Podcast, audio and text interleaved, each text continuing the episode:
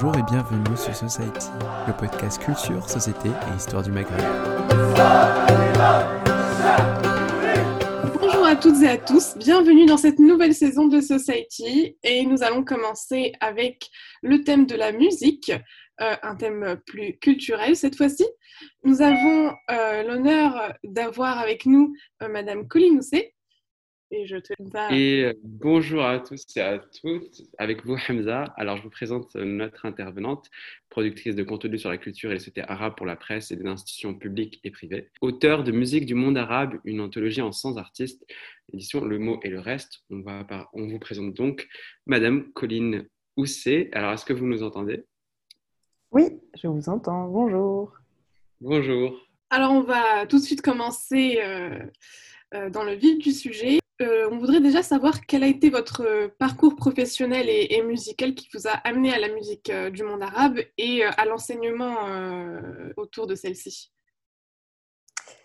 Alors, j'ai grandi dans une famille de musiciens et de mélomanes. Donc, j'ai été exposée à la musique très petite, avec un père guitariste, une grand-mère professeur de piano et d'orgue, et un arrière-grand-père notamment qui pouvait en quasiment une seconde euh, repérer euh, surtout sur les morceaux de musique classique en fait, de quel morceau il s'agissait, de quel mouvement, de quel, compositeur évidemment, voire même parfois quelle version. donc c'était voilà, on a vraiment ça entre guillemets dans le sang. moi je suis une très mauvaise musicienne. C'est-à-dire que je n'ai absolument, euh, même si j'ai fait de la flûte traversière euh, et du solfège pendant très longtemps, je n'ai aucune appétence particulière pour euh, la pratique instrumentale. mais j'écoute énormément de musique, je vis musique. et je me suis intéressée à la culture, à la musique arabe enfant en France, parce que tout simplement, c'est une musique qui, était, qui faisait partie du, du paysage musical français. à la fois parce qu'on trouvait énormément de musique arabe dans les médiathèques euh, public que je fréquentais assidûment. Et en plus, euh, dans les années 90 notamment, il y a eu euh, la grande vague du rail, on va dire une popularisation du rail, qui a aussi bah, augmenté la visibilité des musiques du monde arabe, et là plus particulièrement donc des musiques algériennes. Et j'ai continué de découvrir la musique arabe à travers mes voyages. Pour moi, ça a toujours été un angle en fait de d'approche, euh, un angle très spontané en fait d'approche des sociétés que je trouvais toujours euh, très intéressant et parfois beaucoup plus, euh, beaucoup plus sincère d'une certaine manière ou, organique en fait que des approches politiques ou, autres. Ça m'intéresse ce dont vous parlez. Vous avez parlé du rail et qui fait partie des nombreux genres musicaux. Et la question que qu'on pourrait poser, c'est quels sont justement, euh, combien y a-t-il de genres, quels sont ces genres, et comment ils s'influencent l'un l'autre euh, dans le Maghreb ou le monde arabe? Alors, je ne me risquerai pas euh, à une liste des genres musicaux parce qu'il faudrait d'abord définir exactement qu'est-ce qu'un genre musical. Et là, il faudrait un podcast en entier. Et après, il faudrait quasiment peut-être un podcast par genre. Euh, mais de manière générale, notamment pour le Maghreb, mais ça vaut pour, euh, pour les autres régions du, monde arabe, voire même du monde d'ailleurs, euh, on pourrait en fait catégoriser en peut-être trois, quatre genres, je dirais. tout d'abord les musiques traditionnelles rurales, donc arabes ou berbères, comme, bah, comme les musiques, comme le ahidous au sud du Maroc par exemple.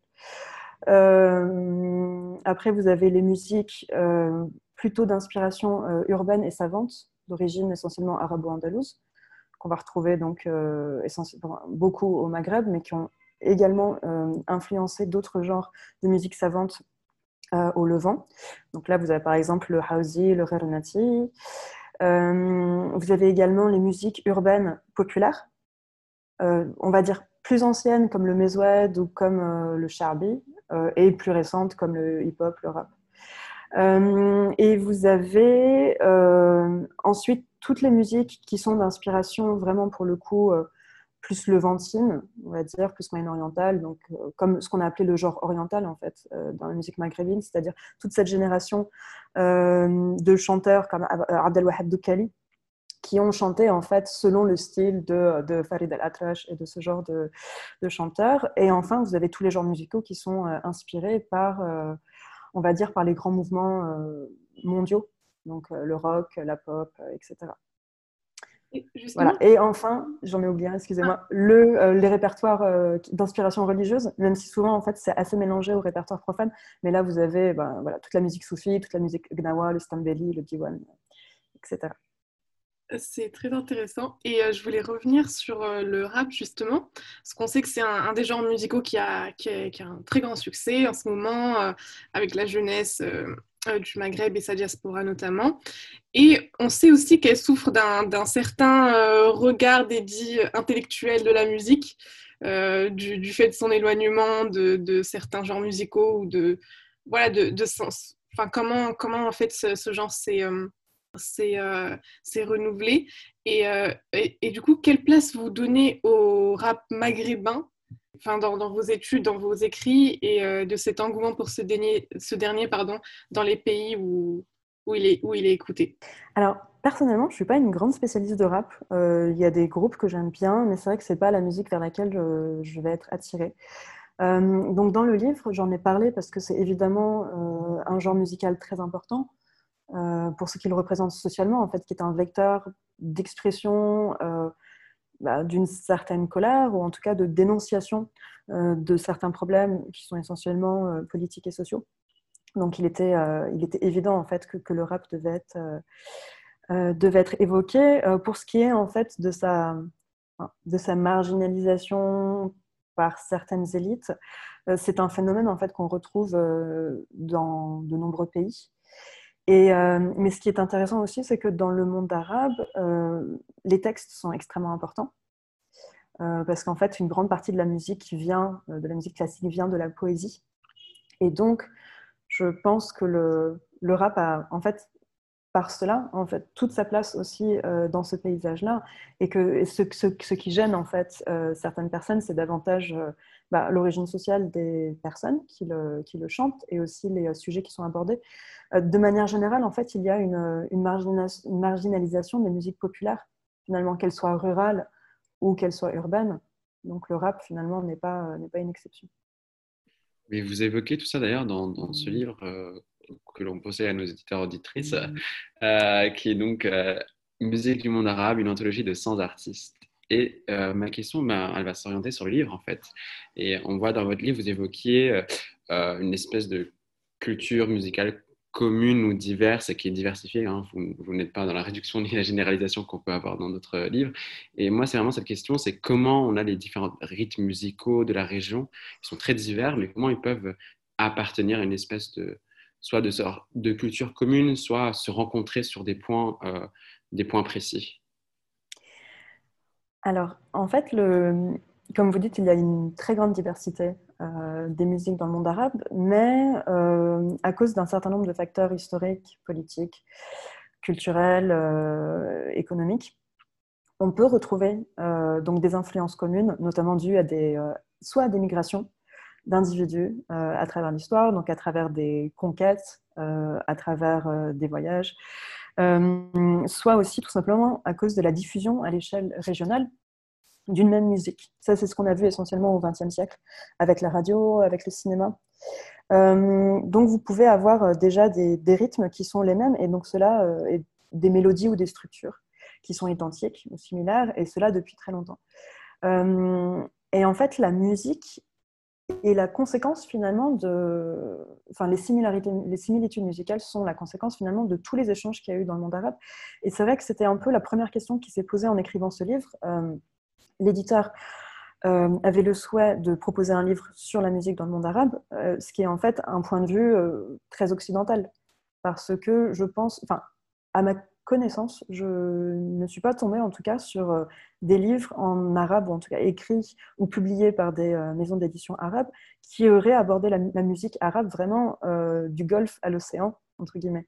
Et je pense qu'il fallait vraiment un, regard extérieur pour avoir, cette, euh, bah, pour avoir ce point de vue-là. Et donc, toute l'introduction a consisté vraiment à dire que, un, ce n'était pas anodin finalement d'avoir ce regard-là, il était assez particulier, mais qu'en même temps, il n'était pas totalement euh, absurde, parce qu'il y a eu, à travers l'histoire, suffisamment d'éléments finalement pour, euh, pour contribuer à une sorte de répertoire commun. Donc, qui fait que de l'Irak au Maroc en passant par le Soudan et, je ne sais pas, le Sultanat d'Oman, il y a un certain nombre d'artistes, ou au moins de répertoires, qui vont vraiment parler à tout le monde. Oui, en effet, et je voulais justement vous demander plus spécifiquement sur la, musique traditionnelle.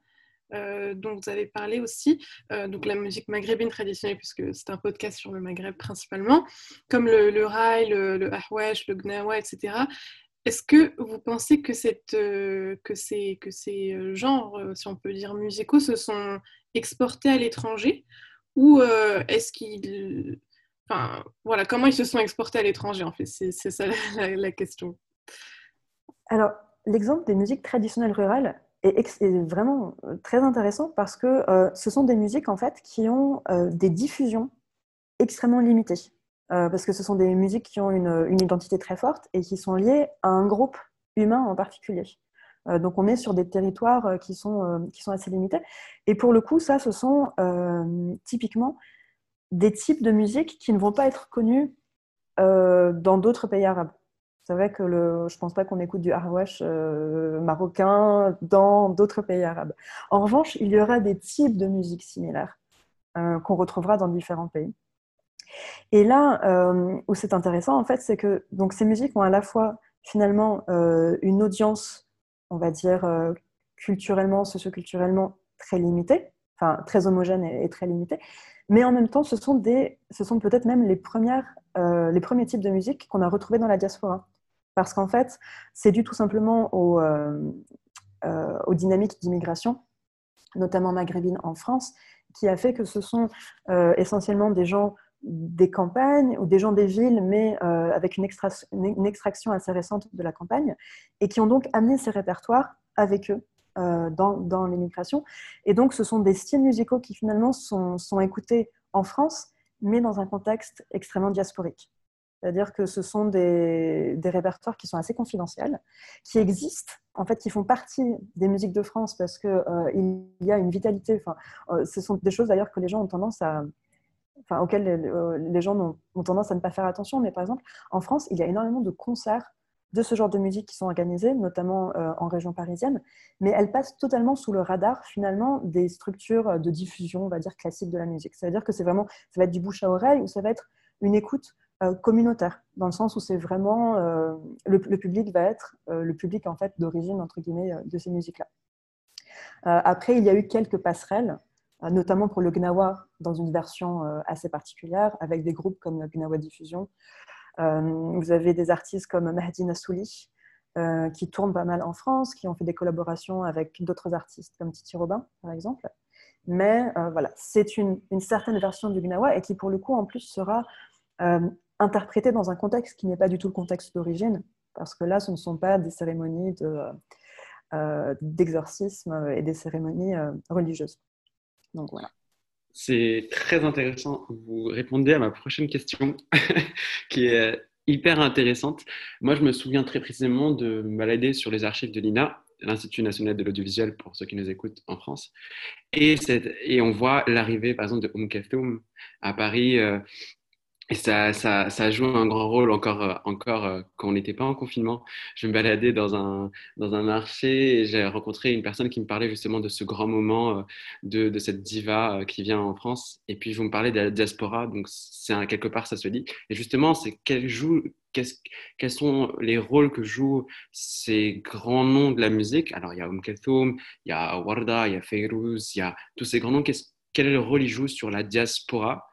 Qui est à l'étranger du coup, pour le coup, et comment, comment cette diaspora elle-même va continuer d'inspirer ce genre ou de l'altérer, de le changer par rapport à sa propre expérience diasporique? Alors, euh, je pense que le, rôle, en fait, on peut l'envisager sur trois points. Euh, tout d'abord, en fait, c'est un vecteur euh, d'une transmission culturelle de génération en génération qui permet de maintenir en fait une certaine identité culturelle en offrant, euh, bah, en étant un élément de référence finalement euh, d'une génération euh, à une autre. Ça fait vraiment partie de, ce bagage qu'on transmet. La, deuxième chose qui est donc qui n'est pas verticale mais qui serait plus horizontale, c'est que bah, elle est aussi vecteur de d'un sentiment d'appartenance finalement à une certaine communauté du coup d'auditeurs. On, se retrouve, on, partage une certaine, pas une solidarité, mais peut-être une sorte de connivence finalement, qui permet tout simplement de faire groupe au sein, notamment dans un cadre diasporique. Et troisièmement, en fait, ça permet de maintenir un lien avec le pays d'origine ou la culture d'origine, même si celle-ci peut être un peu fantasmée, parce que ce qui est, enfin, par exemple, il n'y a pas que des Égyptiens qui écoutent Kalthoum, et du coup, pour certaines personnes, écouter Kalthoum va les ramener à une certaine identité, va les ramener à une certaine culture d'origine, euh, mais qui du coup sera, sera transnationale et sera régionale pour le coup. Enfin, elle sera arabe parce que euh, Kalthoum est écoutée euh, dans tous les pays arabes depuis, depuis très longtemps. c'est vrai que c'est intéressant parce que, alors, les hommes aussi sont, sont écoutés, mais là vous avez cité trois exemples de femmes, et il y a un peu l'aspect iconique dans le premier sens du terme finalement avec ces, personnes-là. Il y a eu beaucoup d'écrits euh, qui ont été rédigés sur, euh, sur la représentation de ces femmes, surtout pour Kalthoum et pour Fayrouz. Et notamment dans le cas de Fayrouz, il y a pas, mal d'études qui mettent en exergue cette, cette, sorte de dévotion en fait, où finalement Fayrouz va incarner euh, à la fois une nation qui n'existe plus, je ne sais pas si elle a déjà existé, un monde perdu, mais finalement que certains n'ont jamais connu. Donc en fait, on crée une nostalgie de quelque chose qu'on n'a pas connu. Euh, et en même temps, elle a un aspect c'est quasiment un culte marial, entre guillemets, euh, qui est aussi lié à la personnalité de Féroz. Oui, je voulais rebondir sur, sur quand vous avez évoqué les questions de, de relier à son identité, notamment quand on est à l'étranger. Euh, on sait que beaucoup de, Maghrébins ou de gens venant du monde arabe écoutent beaucoup leur musique, euh, enfin la musique de leur pays d'origine pour justement euh, se rappeler un petit peu les souvenirs du pays par nostalgie, etc. Et on, a remarqué que ces dernières années, il y avait pas mal un retour d'identité très spécifique dans, les musiques, notamment le retour de la sur la scène musicale. Euh, donc, euh, pendant longtemps, les, les, musiques amazirs ont été assez euh, écoutées que par les amazirs. Mais là, on, sent que ça commence un peu plus à se démocratiser, si je peux dire ça. Comment est-ce que vous lisez cette, cette mise en valeur de, cette culture particulière au Maghreb? Est-ce qu'il faut lier ça avec un regain d'identité ou, ou c'est juste une mode. Je ne suis pas du tout spécialiste, on va dire, de l'évolution contemporaine de la musique amazigh. Mais euh, la lecture que j'en fais, donc euh, voilà, toutes les précautions euh, d'usage, mais c'est que il y a eu déjà pendant la colonisation française déjà une certaine distinction. Il y a eu des politiques de distinction entre les Amazirs et entre les Arabes, notamment en, Algérie, avec vraiment une distinction entre les Kabyles et les Arabes qui a été suivi euh, aux indépendances euh, d'une arabisation euh, des pays du Maghreb, dans le cadre donc, du nationalisme arabe, et tout simplement du, du besoin des autorités donc nouvellement indépendantes des pays maghrébins de faire partie d'un tout qui serait plus puissant et pour pouvoir aussi s'affirmer vis-à-vis du reste du monde. Donc il y a eu vraiment une sorte de tentative d'unification euh, à l'échelle du monde arabe qui est passée par une arabisation euh, et qui a été quand même assez, euh, assez catastrophique pour les, pour les identités amazighes. Et aujourd'hui, finalement, cette arabisation est, remise en cause, peut-être parce qu'elle n'a pas, elle n'a pas amené les réponses et les succès qu'elle était, censée, qu'elle était censée amener. Et du coup, c'est vrai qu'on assiste depuis maintenant même une bonne vingtaine d'années, euh, à davantage de reconnaissance euh, des cultures amazirs. Ça en devient même une sorte de, de, point, euh, on va dire, de point d'honneur dans certains, certaines politiques publiques. je pense au Maroc, peut-être davantage qu'en Algérie. Encore une fois, je ne suis pas du tout spécialiste. et donc, c'est pour ça, je pense, enfin, tout ça explique aussi pourquoi on a une bah, davantage de visibilité euh, des musiques amazirs. Et la deuxième chose aussi, je pense, c'est tout simplement le, euh, le fait que les techniques d'enregistrement et diffusion sont devenues vraiment accessibles à tout le monde. C'est beaucoup plus facile de s'enregistrer et de poster ces musiques sur, euh, sur Internet. Donc tout simplement, des musiques, encore une fois, qui étaient très confidentielles, deviennent beaucoup plus accessibles et du coup permettent de toucher un public plus grand. Et la troisième chose, c'est qu'il y a aussi des sortes de têtes de pont, on va dire, des personnes qui sont souvent issus de la diaspora et qui en fait ont développé un répertoire en amazigh, mais dans des genres musicaux un peu différents. je pense à Indy Zahra par exemple, et à une autre chanteuse qui s'appelle Yeli, et qui voilà, qui va faire, qui vont toutes les deux en fait faire de la, je sais pas comment on pourrait catégoriser ça, la folk peut-être, une sorte de néo-folk ou pop folk rock, notamment en amazigh. Ça m'intéresse particulièrement ce ce que vous dites. Et euh, dans chacun des podcasts de Society, il y a toujours le moment euh, que Tila a gracieusement appelé Hamza Saïd, euh, référence à Edouard Saïd, parce que j'ai mes petits moments moi aussi. Et ma question, c'est, elle va être sur ça. vous écrivez une anthologie sur, sur une zone très particulière, Moyen-Orient bah, arabe, qui est marquée de plusieurs formes de domination, dont la plus grande est le colonialisme et quelle place on, va s'octroyer en tant qu'auteur sur, euh, et investigatrice de ce sujet d'étude sur euh, des questions où il y a des traces euh, quand même de violence orientaliste qui sont marquées, d'une part, c'est ma première question, et la deuxième, est-ce qu'elle ne continue pas forcément, ou comment les, ceux qui font de la musique maintenant, qui viennent de ces zones-là, vont s'inscrire dans, dans, le général? Par exemple, je pense à Spotify où on a des mots en arabe ou la translittération, parce que le langage fait aussi partie de, cette question-là. Comment vous, faites un travail de réflexivité tout simplement sur vous-même par rapport à ça? Et puis comment vous voyez que les, que les auteurs, les, les, chanteurs et tous ceux qui travaillent dans ce milieu de la musique euh, et qui viennent de ces régions-là s'adaptent aussi euh, à cette internationalisation de leur musique? Alors, pour répondre à la question du positionnement, euh, qui est toujours euh, une question euh, très saine, en fait, j'y avais réfléchi j'avais une super réponse. Et j'ai dormi deux heures, mais je vais quand même je la retrouver. Mais en fait, oui, tout simplement, encore une fois, c'est ce que je disais tout, à l'heure sur, bah, sur l'angle qui avait été choisi. qui est un angle donc que, que je trouve très, entre guillemets, très occidental, en tout cas un angle très extérieur. Euh, un point de vue assez, euh, extérieur. Euh, disons que, on va dire que ma plus-value, enfin, ma plus-value, l'angle que j'ai pris donc, est vraiment un angle généraliste. donc qui, permet de traiter des 22 pays, tout simplement parce que j'ai eu la chance de voyager dans quasiment tous ces pays-là. Très clairement parce que j'avais la nationalité, en tout cas j'avais un passeport français. Donc ça, c'est vrai que je, enfin, je n'aurais peut-être pas pu faire ce travail et avoir ce, ce, point de vue en fait généraliste si je n'avais pas pu euh, visiter ou en tout cas si je n'avais pas eu accès euh, à tous ces pays-là. Ce qui est euh, le cas tout simplement des gens qui, qui, ont des passeports arabes et qui en fait sont peut-être beaucoup plus limités en termes de mobilité au sein du monde arabe que des détenteurs de passeports européens.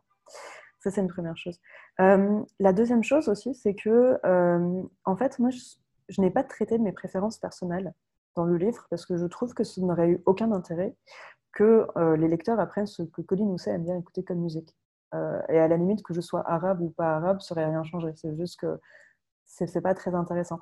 Et en fait, ce livre est véritablement nourri euh, d'une bonne quinzaine d'années, donc de voyages, de séjours et surtout en fait d'échanges avec des amis, avec des connaissances qui eux sont originaires de ce pays, ont passé leur vie dans ces pays et qui du coup, donc je vais répéter. Donc finalement, moi je n'ai fait qu'amalgamer ce qui m'a été, ce qui m'a été raconté et ce qui m'a été transmis. Donc euh, évidemment, c'est forcément partial parce que euh, bah, je n'ai pas rencontré, on va dire, tout le monde, je n'ai pas rencontré 400 millions de personnes. mais j'ai vraiment, voilà, c'est mon, analyse, évidemment, c'est ma sensibilité. Mais pour moi, c'est vraiment une restitution finalement de ce que j'ai vu, de ce que j'ai entendu. Et de manière générale, en fait, donc là, je suis au Liban et c'est vrai que je me suis posé la question en fait de ma légitimité à venir parler de musique arabe dans un pays arabe. Euh, et j'avais réglé ça en fait en, en insistant à chaque fois, euh, ou en demandant en tout cas, d'avoir, euh, de faire des présentations du livre ou de faire des conférences autour du livre, mais toujours avec un intervenant du pays qui sera peut-être pas spécialiste ou qui n'aura pas un regard, euh, on va dire, généraliste et transnational, mais qui sera peut-être davantage spécialiste du répertoire de son pays ou d'une sous-région. Et du coup, ça permet tout simplement d'avoir des, points de vue complémentaires et d'éviter d'être dans une sorte de, de white explaining et de dire, voilà, je vais vous expliquer euh, ce qu'est la musique arabe. Donc ça, c'est la première chose. Euh, la deuxième chose, pour revenir sur la translittération, j'ai pris soin, en fait, dans le livre, de marquer systématiquement les noms des artistes, les noms des instruments, des mouvements musicaux, etc., en alphabet, arabe aussi, voire en alphabet amazir. parce qu'en fait, tout simplement, il y a un grand problème de translittération.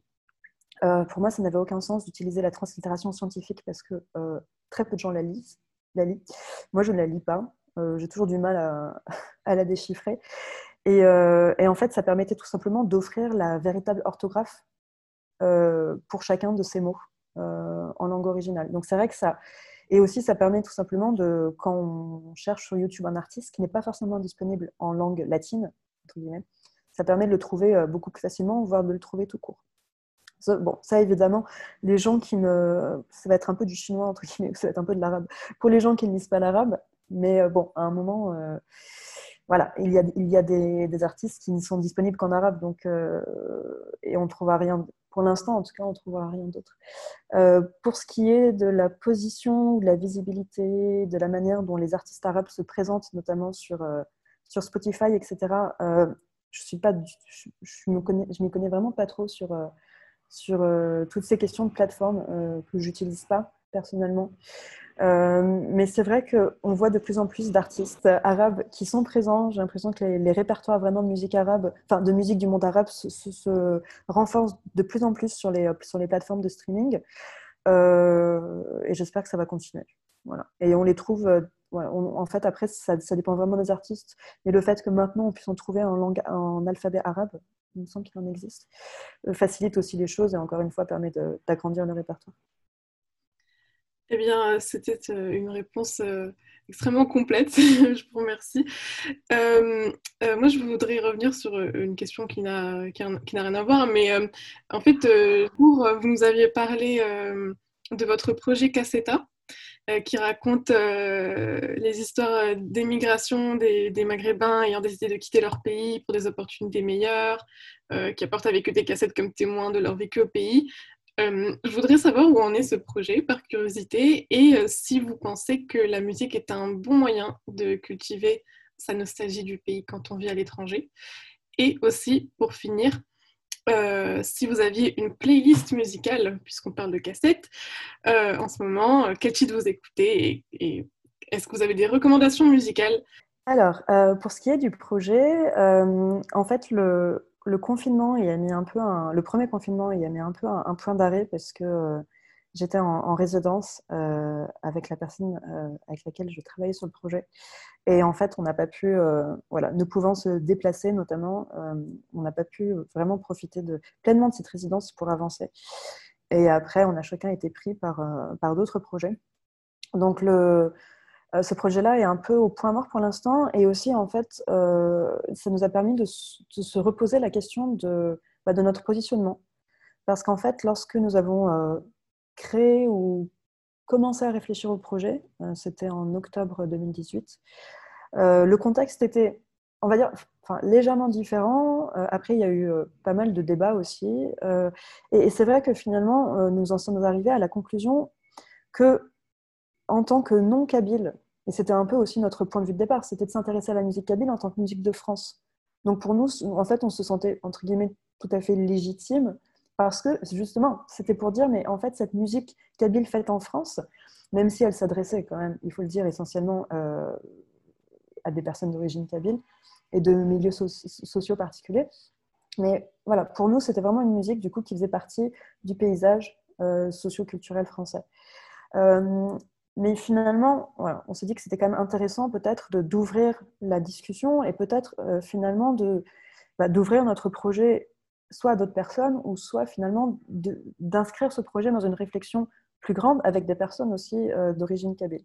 Donc pour l'instant, euh, je ne sais pas du tout quelle forme ça pourra prendre, mais, mais voilà, finalement c'est un, un, projet, je pense, ou c'est une réflexion qui a vraiment vocation à être, être enrichie par d'autres voix et que même si je pense que nous, nous avons bah, le droit d'avoir, euh, de travailler dessus.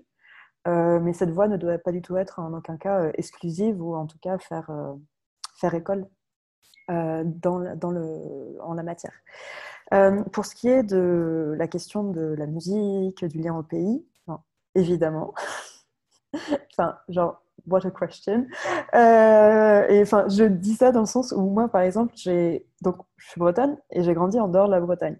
Et euh, ça a été mais tellement important la musique pour justement en fait euh, conserver et surtout donner vie, insuffler un souffle finalement à cette relation que j'avais avec mon, pays ou ma région d'origine et l'incarner et en faire quelque chose de quotidien.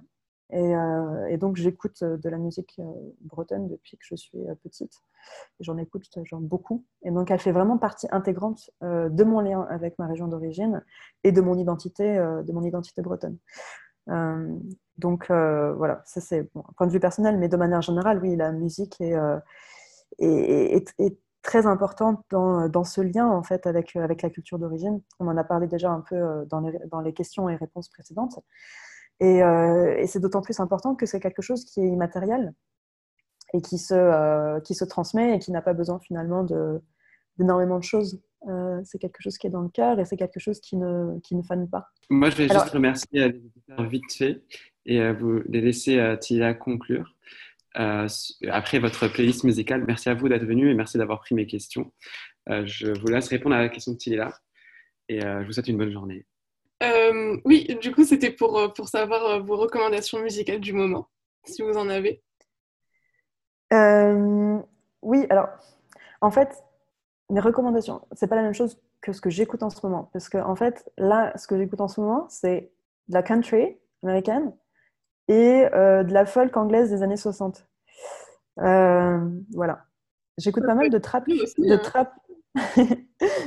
donc les, notamment un, donc pour la country, c'est euh, un, chanteur qui s'appelle Bobby Bear. Euh, et pour la folk euh, anglaise des années 60, qui est extrêmement intéressante, parce qu'il y a eu vraiment, encore une fois, ce travail très peu de temps après le rock et après ces, grands mouvements un peu, un peu globaux, il y a eu ce, besoin de retour aux sources, en fait, qui a été assez fort en Occident, avec la folk américaine, anglaise, en France aussi, et aussi euh, bah, notamment même euh, dans le monde arabe, et notamment en Kabylie, avec des chanteurs comme Idir. et donc le groupe que j'écoute beaucoup en ce moment s'appelle Fairport Convention, avec notamment la chanteuse qui a eu également une carrière solo qui s'appelle Sandy Denny. Et en fait, c'est extrêmement bien arrangé. C'est vraiment c'est beau. C'est assez innovant et audacieux sans être expérimental. Il y a vraiment des très belles choses. Euh, et puis, euh, en, termes de trap kurde aussi, que j'écoute pas mal, notamment quand je conduis. Euh, en fait, j'ai pas des noms particuliers, mais sur YouTube, en fait, il y a plein de mix et de remix et de re-remix. Donc, ils se trouvent assez rapidement. Il suffit de taper trap kurde ou Kurdish trap. Voilà, c'est un peu les trois choses que j'écoute en ce moment. En plus, après, de, de certains types de musique, plus de la région. Je me suis refait du Nassel Riwan, pas mal, ces derniers temps. Euh, j'aime bien la musique, la sorte de grosse musique de cabaret égyptienne, euh, avec des, chanteurs comme, je crois qu'il s'appelle Ahmed Shiba, notamment. Euh, et voilà, entre autres. Eh bien, merci beaucoup pour, pour ces musiques très originales. Je ne connaissais pas la trappe kurde, je vais aller découvrir ça. Euh, bah, je vous remercie pour, euh, pour euh, toutes, toutes vos interventions et, et, cet échange très instructif et très enrichissant. on, va, on va terminer le podcast sur cette note musicale. Euh, et, on vous dit euh, à bientôt sur Society. merci d'avoir été avec nous. Euh, Colline Housset, donc rédactrice en chef de Oustaza à Paris, auteur du livre Musique du monde arabe. Et merci beaucoup.